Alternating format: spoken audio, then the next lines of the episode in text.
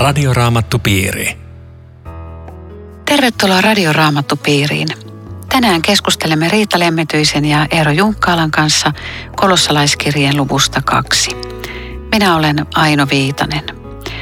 Luen kolme ensimmäistä jaetta.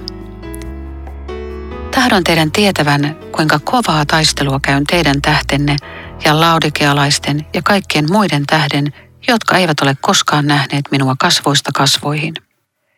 Toivon, että he rakkauden yhteen liittäminä saisivat rohkeutta ja saavuttaisivat rikkaimman ja syvimmän tiedon.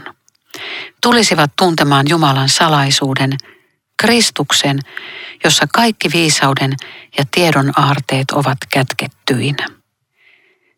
Mitä taistelua Paavali nyt kävi kirjeen saajien kolossalaisten ja laudikealaisten ja kaikkien muidenkin tähden?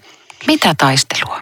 Mä ajattelen, että ainakin yksi vastaus voisi olla rukoustaistelua, koska ne harhaopit, jotka siellä jylläs, ne oli siis ihan oikeasti semmoinen merkittävä tekijä, että ne olisi voinut sen kristillisen kirkon nujertaa, jos, jos Paavali ei olisi näitä kirjeitä kirjoittanut. Ja tulee mieleen se Jeesuksen sana Pietarille, että olen rukoillut sinun puolestasi, ettei uskosi raukeasi tyhjään. Että ainakin tämä on osa taistelua. Mitä sulle ja, tulee? Joo, ja, ja toinen osa taistelua on näiden kirjeiden kirjoittaminen. Että se, se voi olla, että se on niin kuin kipuilu mielessä, että mitä mä kirjoittaisin. Että mä oon täällä vankityrmässä ja mä en pääse kolossaan enkä laudikkaan, mutta mä kuulen sieltä koko ajan uutisia. Nyt, nyt mun pitäisi vaikuttaa siihen. Nyt mun pitäisi sanoa sellaisia sanoja, jotka tuo sille seurakunnalle Kristuksen niin hienosti, että ne ei lähde noiden kaikkien ärsykkeiden mukaan, mitä siinä koko ajan meidän seurakuntaan tunkee. Se on varmaan se sisäinen ahdistus siitä, että nämä seurakunnat pysyisivät oikeassa uskossa. Joo. Tämä on siis vaikuttava ja Jumalan salaisuus Kristus, jossa kaikki viisauden ja tiedon aarteet ovat kätkettyinä. Siis eilenhän oli tieto siitä, että on löydetty musta aukko ja se liittyy Einsteinin suhteellisuusteoriaan, jotta sen ymmärtää pitää olla itsellä terävä pää, koska se oli niin älyttömän viisas mies. Nyt jos Jumala teki samalla logiikalla, pitää olla älyttömän viisas, jotta hänen ajatuksiaan ymmärtää. Kukaan ei ymmärrä. Ja Jumala on ilmoittanut viisautensa, kätkenyt sen näennäiseen hulluuteen Kristukseen. Ja tämä on se evankeliumi. Kaikki voisi niin. löytää. Siis viisaus ja, ja tiedon aarteet, ne on persoonassa. Ne on persoonassa. Ristiinnaulettu Jeesus. Joo, ja, ja just nämä viisaus- ja tietosanat äh, on, on siis sanoja, joita nämä niin sanotut vastustajat käyttää. Siis meillä on viisaus, meillä on tieto. Ja, ja nyt Paavali tarjoaa siihen vastaukseksi Kristuksen. Tuossa on teille viisaus ja, ja. tieto. Et se, on, se, on, se on tavallaan jopa tämmöinen vähän niin kuin tylyvastaus. Mm. Te, te, te kuvittelette, että teillä on koko maailman mm. tieto. Teillä on, tuossa on teillä Kristus, ottakaa siitä. Tulee ihan vastustajat varmaan vähän niin kuin mykistyy, että samalla käsitteellä operoidaan, mutta hetkinen tieto, gnoosis, te, te väitätte siellä, te harha oppiset, että usko Jeesukseen on tämmöinen pieni alkuaskelma, vaan tästä niin kuin ponnistetaan korkeampiin sfääreihin. Hänessä on kaikki kätkössä. Mutta se vaikutti varmaan jotenkin liian vaatimattomalta ja, ja sitten nämä harhaopit, toiset, toiset sanoo, että hurvittelee miten paljon tykkäät ja toiset haluaa, että, että harrastetaan askeisia ja, ja, ja kumpikaan ei ole kristillistä. Minkälaista on kristillinen hyvä tasapainoinen elämä? Niin, sitä Paavali yrittää tässä kirjassa aika hyvin selostaa. Mun mielestä kolessalaiskirja on yksi, yksi hienoimpia. Mä tykkään tästä kirjasta, kun siinä on, siellä tulee siis tämän alkuosassa on hirveän vahvasti tämä Kristus. Sitten tulee vähän huitastaa niihin harhaoppeihin päin ja sitten alkaa aika perusteellinen tämmöinen, miten kristitty arjessa vaeltaa. Aika yksinkertaisia ohjeita. Elä tällä tavalla, niin kun Jeesuksen omat kerran elää tällä tavalla. Mm. Että tämä on aika kiva, mutta tässä ekaksi just tämä, tämä niin kuin Kristus pannaan päin naamaa näille, näille, jotka viisaudella ja tiedolla yrittää päästä elämän syvimpiin asioihin käsiksi, mutta ei mm. pääse. Mm. Ja tämä on salaisuus, se on, se on mysteeri muuten tuo salaisuus. Eli, eli se on joku semmoinen, joka on kuitenkin ihmissilmiltä peitetty että siihen ei pääse käsiksi. Jeesuksen historiallisuuden voi käsittää, mutta että mm. mitä se tarkoittaa, että hänessä koko viisaus ja tieto. Mm. Se on Paavalille erittäin tärkeää, että siinä uskossa, josta he on kuulleet Jeesuksesta, jota heillä on kerrottu, että he juurtuu häneen. Että se, se on vähän niin kuin puu, että jos ei sillä juuria, niin ei se pystyssä pysy. Ja, ja siksi Jeesuksen pitää juurtua ja se on semmoinen tasapainottava tekijä sitten myöskin kaikkiin näihin ulkoisiin kysymyksiin. Että ei tarvitse enää vahvistaa sitä jollakin metodilla, säännöillä. Mutta eikö toisaalta sitten säännöt tai, tai rituaalit tai pyhät tavat, niin onko ne pelkästään huono asia? Siis onhan meillä kirkkovuosikin ja, ja me vietetään sitä aina joka vuosi samalla tavalla. Joo, ei tässä niitä mitenkään torjuta. Tuossa siis tuo juurtuminen oli jakeessa seitsemän ja nyt jakessa kahdeksan on sitten, että pitäkää varan, ettei kukaan houkuttele teitä tar- harhaan tyhjillä ja pettävillä viisauden opeilla, jotka nojautuvat ihmisten perinnäisiin käsityksiin ja maailman alkuvoimiin, eivätkä Kristukseen. Tässä tuo sana viisaus tässä kohdassa on, on kreikaksi filosofia. Eli se on tuttu sana filosofia. Mutta tämä ei tarkoita sitä, että filosofia itsessään olisi paha asia. Filosofia on elämän asioiden pohtimista ja ihan okei, okay, mutta tyhjä ja pettävä filosofia on semmoinen, että sä yrität järkeilemällä löytää Jumalan ja sä yrität niin kuin omilla äh, tämmöisillä ajattelukikoilla tai menetelmillä löytää Jumala, mutta se ei ole se tie. Se tie on Kristus. Tähän koko ajan vedetään vaan Kristus eteen. Eli filosofia ei ole tie, jolla voi ymmärtää Jumalaa. Siinä on niin ihmisviisauden raja, että yksin se että Jumala avaa itsensä ja salaisuutensa, niin avaa myöskin tien hänen luokseen, eli kir- kirkastaa meille Kristuksen merkityksen. Muuten nämä maailman alkuvoimat, niin tuo aika oli semmoinen, joka oli kovin taikauskonen ja astrologia oli kovassa kurssissa ja ajateltiin, että ma- maailman nämä alkuaineet, niin niitäkin ohjas henkivallat, tuli vesi, ilma. Ja siinä usko joutui hyvin tämmöiseksi marginaaliseksi. Joo, tässä tulee mieleen yhden Uuden testamentin tutkijan sana, joka äskettäin kuulin, että äh, se maailma, jossa Paavalin kirjat on kirjoitettu, niin meidän nykyinen länsimaalainen, eurooppalainen maailmamme on ehkä ensimmäistä kertaa saman, kaikkein eniten samankaltainen näiden 2000 vuoden aikana kuin se alku. Oh. Eli, eli siis kun lukee näitä, niin me voitaisiin lukea tässä niin tämän päivän analyysiä. Mm. Että tämmöisiä tyhjiä filosofioita, erilaisia tästä näkökulmasta tyhjiä, niin pidetään meidän esillä edessämme ja nyt täältä me löydämme oikean tien. Joo. Ja tuo jäi yhdeksän hänessä on jumaluus ruumiillistunut koko täyteydessään, niin, niin tämä oli myöskin vastaus siihen, että harhaopettajat sanoivat, että se Jeesus, hyvänen aika, lisää on saatavissa, kun me opastetaan teitä, että Jumala, Jumala jotain vielä enemmän kuin toi teidän Jeesus. Ja Paavali sanoi, että käyttää ihan samaa sanaa, se täytyy, se oli se kova sana. Plerooma. Plerooma, joo, että Jeesuksessa on koko täyteys. Teillä on aivan väärä näkemys, kuka hän on. Ja olisiko tässä vielä vihjeessä ruumiillistunut siihen, että että nimenomaan siis historian Jeesus, juuri se Jeesus, joka tuli ihmiseksi, on sama, jota me tässä palvelemme ja palvomme, koska oli myöskin semmoista ajatusta, että joku tämmöinen henkinen, henkinen uskonto vain ja että Jeesus otetaan siihenkin mukaan. Mutta, mutta se Jeesus, joka oli kolme vuotta kulki täällä, joka tapettiin ristillä, on, on se, johon me uskomme. Joo, se yksi harha, sanotaan nyt, se oli gnostilaisuuden varhainen virtaus, niin sehän oli just, se kies ehdottomasti sen, että Jeesus ei ole tullut ihmiseksi. Se oli siis, ruumis oli, oli todella kaikkea muuta kuin siedettävä. Ja tässä on myöskin vastaus just siihen, niin kuin sanoit, että Jeesus on ruumiillistunut, Jumala tullut lihaksi. Toisella on vanhassa testamentissakin sanotaan, että hankkikaa kaikella, millä pystytte, niin hankkikaa tietoa, hankkikaa ymmärrystä. Että, että sinällään niin kuin tieto ei ole paha, eikä, eikä se ymmärryksen hakeminen, mutta, mutta se ei pelasta. Niin ja sitten kun raamattu perään kuluttaa tietoa, niin mä kuvittelen, että se tarkoittaa nimenomaan näissä Jumalan asioissa tietoa. Ja siihen, siihen raamattu on ohittamaton. Jos me sitä tietoa halutaan, niin silloin on raamattuun. On joo, mutta toi mitä, mitä Aino sanoi toinen näkökulma on myöskin totta, että siis, siis kaikki muukin tieto on niin periaatteessa lähtökohtaisesti hyvä eikä paha siis, mm. että emme puhu silloin pelastuksen asiasta, vaan puhumme siitä, että Jumala on luonut järjen ja Jumala on luonut tieteen ja Jumala on luonut oppimisen ja maailmasta on lupa sekä nauttia että sitä tutkia. Mutta se on sitten toinen, toinen näkökulma. Tässä Paavalilla on tämmöinen tavallaan zoomaa koko ajan tähän pelastuksen ytimeen. Kristuksen kanssa millään tiedolla ei sinänsä pelata ollenkaan, pelataan vaan sillä uskolla, joka avautuu Jeesuksesta käsin. Joo.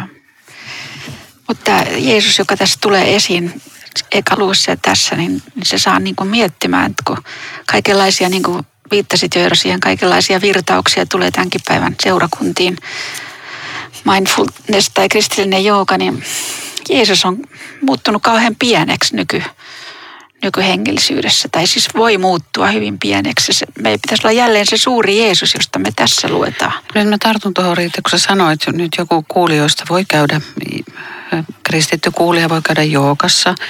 Sitten jonkun työpaikalla on, on mindfulnessia, seurakunnissa järjestetään näitä kursseja. Onko ne pelkästään pahoja ja siis jotenkin tarttuuko niistä jotakin semmoista likasta ja inhottavaa. Voiko nyt esimerkiksi työpaikan mindfulness-kurssille mennä tai, tai jos nyt on ostanut kymmenen kerran kortin, niin voiko sinne mennä vai pitääkö heti pyytää rahat takaisin? Mikä tämä on tämä kuvio? En ole mikään asiantuntija, mutta tiedän, että kristillistä joukaa markkerataan myöskin, että näin pääsee yhteyteen pyhän hengen kanssa. Ja tämä ei ole totta paitsi jos vaan istuu ja rukoilee, niin kai, kai sitä nyt silleen voi, jos jalatrissa istuu niin, ja miettii raamatun sanoja. Joo, ei, mutta ihan vakavasti nyt. No ei, tämä olisi oikeastaan melko vakava tämä mun kommentti. Mm. En mä sano, että lähtekää tekemään sitä, mutta mä en ihan ekaksi heti tuomitse sitä. Siis jossain tietenkin kulkee raja ja meidän täytyy olla varovaisia. Jos me tota, ollaan epävarmoja, niin parempi olla menemättä. Mutta, mutta että mä tiedän kristittyjä, jotka harrastaa niin sanottua kristillistä joka En mä heidän uskonsa lähde tuomitsemaan mihinkään, mutta en mä nyt sano muille, muille että lähtekää sitä tekemään, mutta, mutta he on, en mä heidän uskonsa epäile. Mm. Toiset on kauhean ehdottomia, niin sanoo, että, että siellä takana vaikuttaa kuitenkin, kuitenkin tota, Jossain vaikuttaa. Väärä, väärä oppi kuitenkin, koko ajan syvälle mennään siinä asiassa. Jossain vaikuttaa ja jossain ei. Näissä ei mainituissa saattaa vaikuttaakin, mutta että, että siis se, että jonkun hankkeen ikään kuin lähtökohtana on jokin idän uskonnoissa oleva juttu, joka on muuttunut ihan toiseksi täällä länsimaista, niin ei se nyt välttämättä ole siis sitä, että sieltä tulee, tulee nämä vihollisen vaikutukset läpi. Mä yritän pikkusen tässä niin valaa vettä siitä, että, että me ei nähtäisi niin ihan kaikkia näitä pöpöjä, mutta jossain niitä on. Mm. Mutta nyt, nyt tämä on aika vaarallista puhetta. Me varmaan saadaan palautetta tästä lähetyksestä. joo, joo, mutta mä halusin tarttua tuohon, mitä sä, joo. mitä sä sanoit. Hyvä. Joo. No nyt jää 12. Kasteessa teidät yhdessä hänen kanssaan haudattiin ja herätettiin eloon, kun uskoitte Jumalaan, joka voimallaan herätti Kristuksen kuolleesta. Tämä nyt on tämmöistä oikein raamatun peruskielen käyttöä. Selittäkää, miten meidät on haudattu Kristuksen kanssa ja herätetty eloon. Mä kuvittelen, että tässä on niin vastaus sille suuntaukselle, jos, joka sanoo, että usko Jeesukseen kyllä, mutta plus ympärileikkaus. Ja, ja Paavali sanoi, että hyvänen aika, tehän olette saaneet jo paljon radikaalimman ympärileikkauksen kuin mitä ihmiskädet pystyy tekemään. Ja se on kaste, jossa äh, vanha elämä, luonto haudattiin ja herätettiin Kristuksessa uuteen elämään. Ja tässä on jotain ihan muuta kuin, kuin että te varmistatte jollakin juutalaisella operaatiolla uskon. Ja kun noissa oloissa, kun nykyaikainen kuulija heti mietti kaste milloin ja miten, niin noissa oloissahan usein kaste liittyy uskoon tulemiseen, koska ollaan vakanuuden keskellä ja ei ole lapsikastista tietoakaan ja, ja ihmiset tulee pystymään tästä uskoon, niin niillä se aikakysymyskin häipyy. Siis se on sama asia. Sä tulet uskoon, sut kastetaan, olet sitten sama vai eri päivä, mutta mitä väliä. Mutta että siis se tarkoittaa, että Kristuksen se kaste on merkki siitä, että nyt sä oot siirtynyt mm. toiseen valtakuntaan. No jos, jos ihmistä ei ole haudattu nyt veden alle kokonaan, niin, niin, niin tota, riittääkö se nyt se, että on semmoinen pieni, pieni määrä sitä vettä siinä? Riittää. Joo. Kerro toi, miksi. Toi kysymys tavallaan tästä nousee, koska tämä haudattu viittaa upotukseen. Ja se oli normaali alkuperäinen käytäntö, mutta hyvin pian ensimmäisellä vuosisadalla on meillä on jo muita tekstejä, josta me nähdään tämä pääperiaate, että jos on paljon vettä, upotetaan, jos on vähän vettä, niin valellaan. Eli se veden määrä ei tietenkään ratkaise kasteen pätevyyttä. Ei se upotuskaste yhtään huono ole tänäkään päivänä, mutta se ei ole välttämätön. Mm. Tämä on Radioraamattu Piiri. Ohjelman tarjoaa Suomen raamattuopisto. www.radioraamattupiiri.fi Jatkamme keskustelua Riitta Lemmetyisen ja Eero Junkkalan kanssa kolossalaiskirjan luvusta kaksi. Minä olen Aino Viitanen. Luen jakeen 13. Te olette kuolleita rikkomustenne ja ympärileikkaamattomuutenne vuoksi. Mutta Jumala teki teidät eläviksi yhdessä Kristuksen kanssa. Hän antoi meille kaikki rikkomuksemme anteeksi. Tämä on suoraa puhetta, siis kertoo, että ihmisen luonnollinen olemus on, on se, että hän on kuollut rikkomuksiin ja ei ole luonnostaa yhteyttä Jumalaa ja iankaikkista elämää. Ja Jumala olisi voinut tietenkin tämmöisen kuolleen ihmisen jättää niin kuin me kuolleet oman onnensa nojaan, mutta tässä on se evankeliumi, jonka Paavali kirjoittaa, että Jumala teki eläväksi teidät, antoi teille uuden elämän ja se alkoi siitä, kun te saitte anteeksi.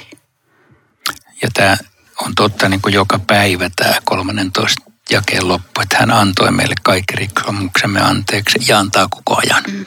Että tämä on, tämä on siis kristinuskon ytimessä olla mun mielestä silloin, kun me ollaan puhumassa Jeesuksen antamasta anteeksi antamusta, koska sen varassa me mennään eteenpäin. Meillä on muuta toivoa. Ja tämä, tämä velkakirja on hyvin havainnollinen kuva, mitä... Siis lue se, oliko se ne... Hän kumosi meitä rasittavan velkakirjan kaikki ne määräyksineen ja teki sen mitättömäksi naulitsemalla sen ristiin.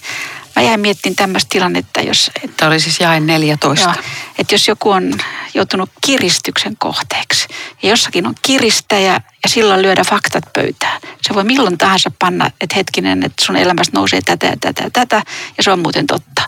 Niin tämmöinen kiristetty on hirveässä pelkotilassa, että milloin tämä pamahtaa ja milloin se tekee. Mutta jos se sattuisi kuulemaan, että tuomari, joka tämän asian käsittelee, on sanonut, että, että tätä ei käsitellä. Tätä, mä, mä en puutu tähän. Niin mikä huojennus. Ja, ja Jumalalla olisi löydä faktat pöytää, kun otetaan laki, miten, mitkä asiat syyttää sinua. Mutta hän ei tee kiristäjän lailla, vaan hän, hän on kumonnut kaikki syytteet. Hän ei aio tuomita.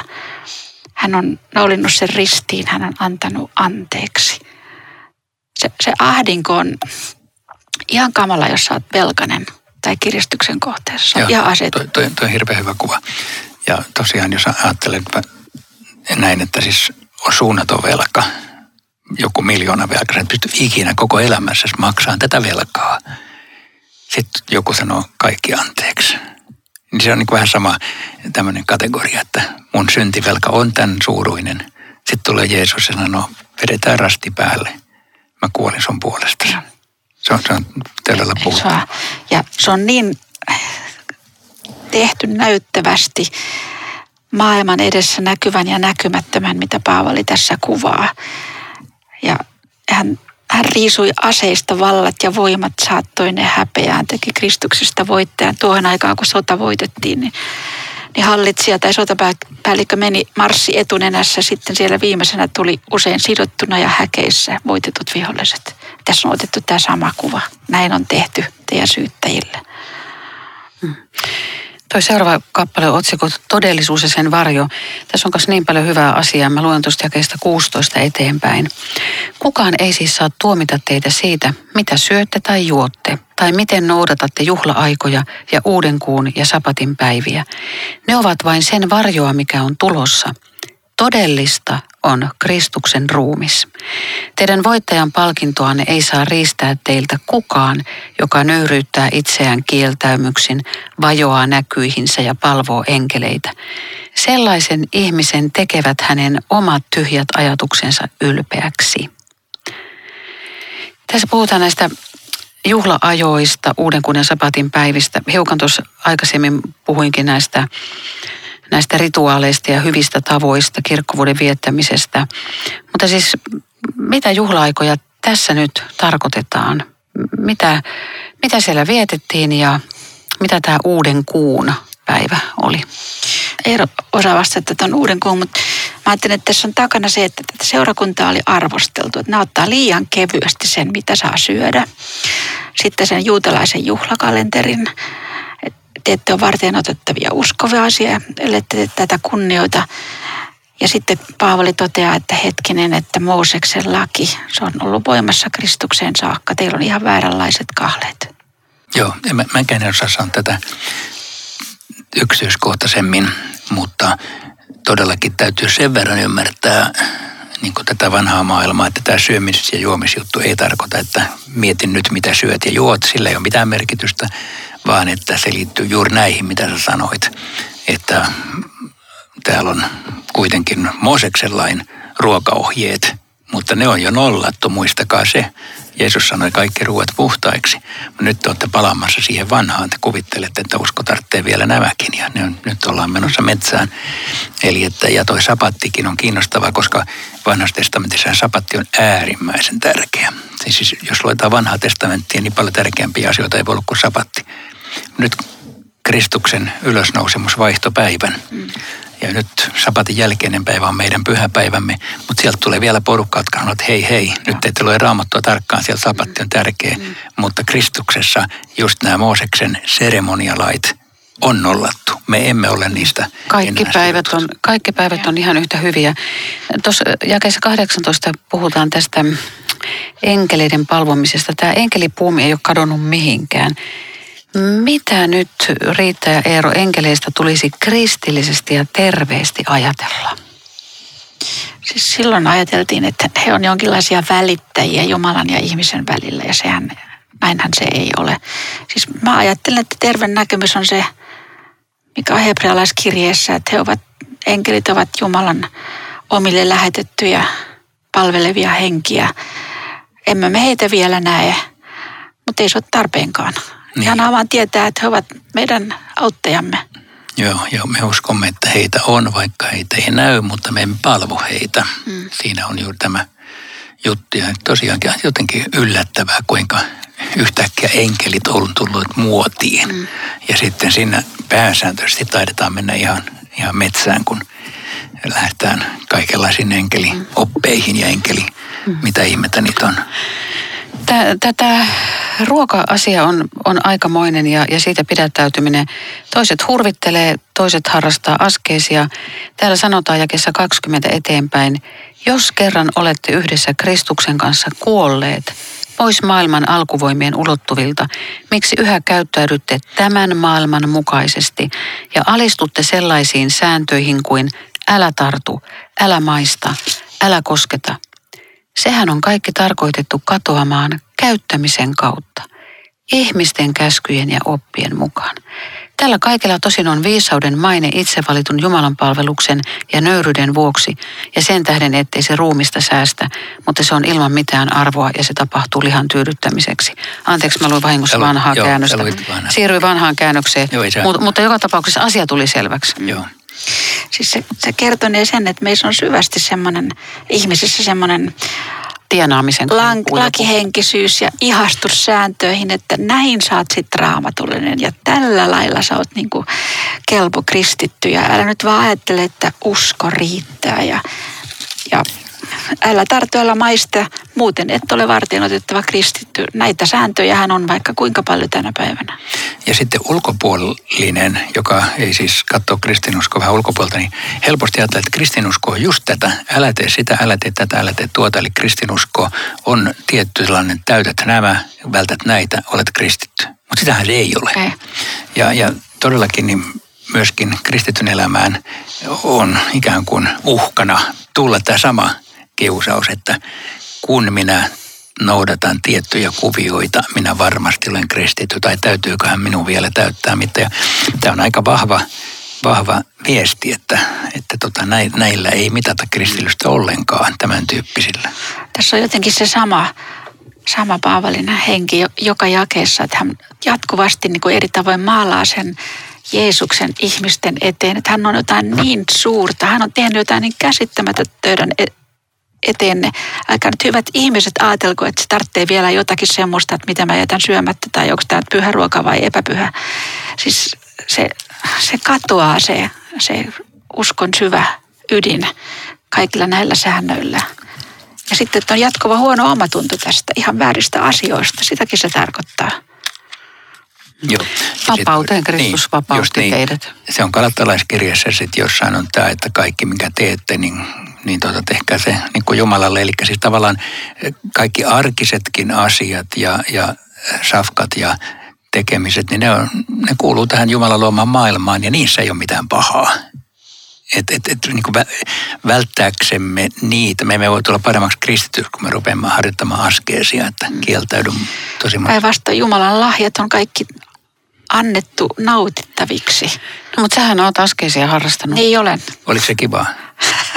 se ei ollut kivaa, mutta siinä oli... Oliko se sulle omaa lihan tyydytystä, että nyt mä olen... Se, se toi sen jatkuvan epävarmuuden, että riittääkö tämä? Onko tämä nyt sitten se se mitta, joka mun pitää täyttää, usko plus tämmöinen elämä. Ja sillä myöskin oli tämmöinen ajatus takana, että näin, näin sä pääset omasta lihallisuudesta eroon, kun sä kuolletat oman no, itsesi. No, eikö, eikö sä vaan korosta sitä lihaa? Se, nimenomaan, siis kaikki pyöri vaan oman itseni ympärille. Si, sinnehän se vei. Se teki orjaksi. Ja häipyi täysin se, mitä Jeesus on tehnyt. Se oli, se oli, se oli niin uudelleen löytö se se, se että Jeesus on toi, tehnyt toi kaiken. mielenkiintoista, kun mäkin olen siis aikanaan lukenut näitä mm. Maria Sisar systeemeitä, niin se, se näyttää Kristuskeskeiseltä. Miten sä tämän selität? Se näyttää mun mielestä siltä, kun katsoo, että Jeesuksesta asia puhutaan. Tämähän on just mitä Paavalikin täällä sanoi, että ne näyttävät tosin viisailta, mutta todellisuudessa ne ovat arvottomia ja tyydyttävät vain ihmisen ylpeyttä.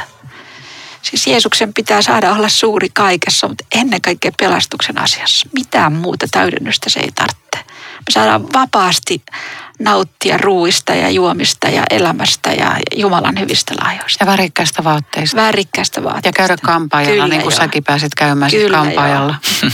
ja värianalyysit ja kaikki on sallittu. Ai että.